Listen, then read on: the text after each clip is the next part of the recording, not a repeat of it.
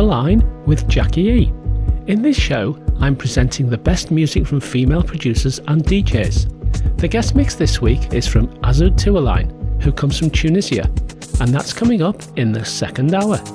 In my mix in the first hour, I'm featuring tracks by Nocturnal Sunshine, Peggy Gou, Joyce Muniz, Navix and Dub Resort, Miss Kittin and Anna, and lots more. I'm starting the show with Sonichi by HVOB.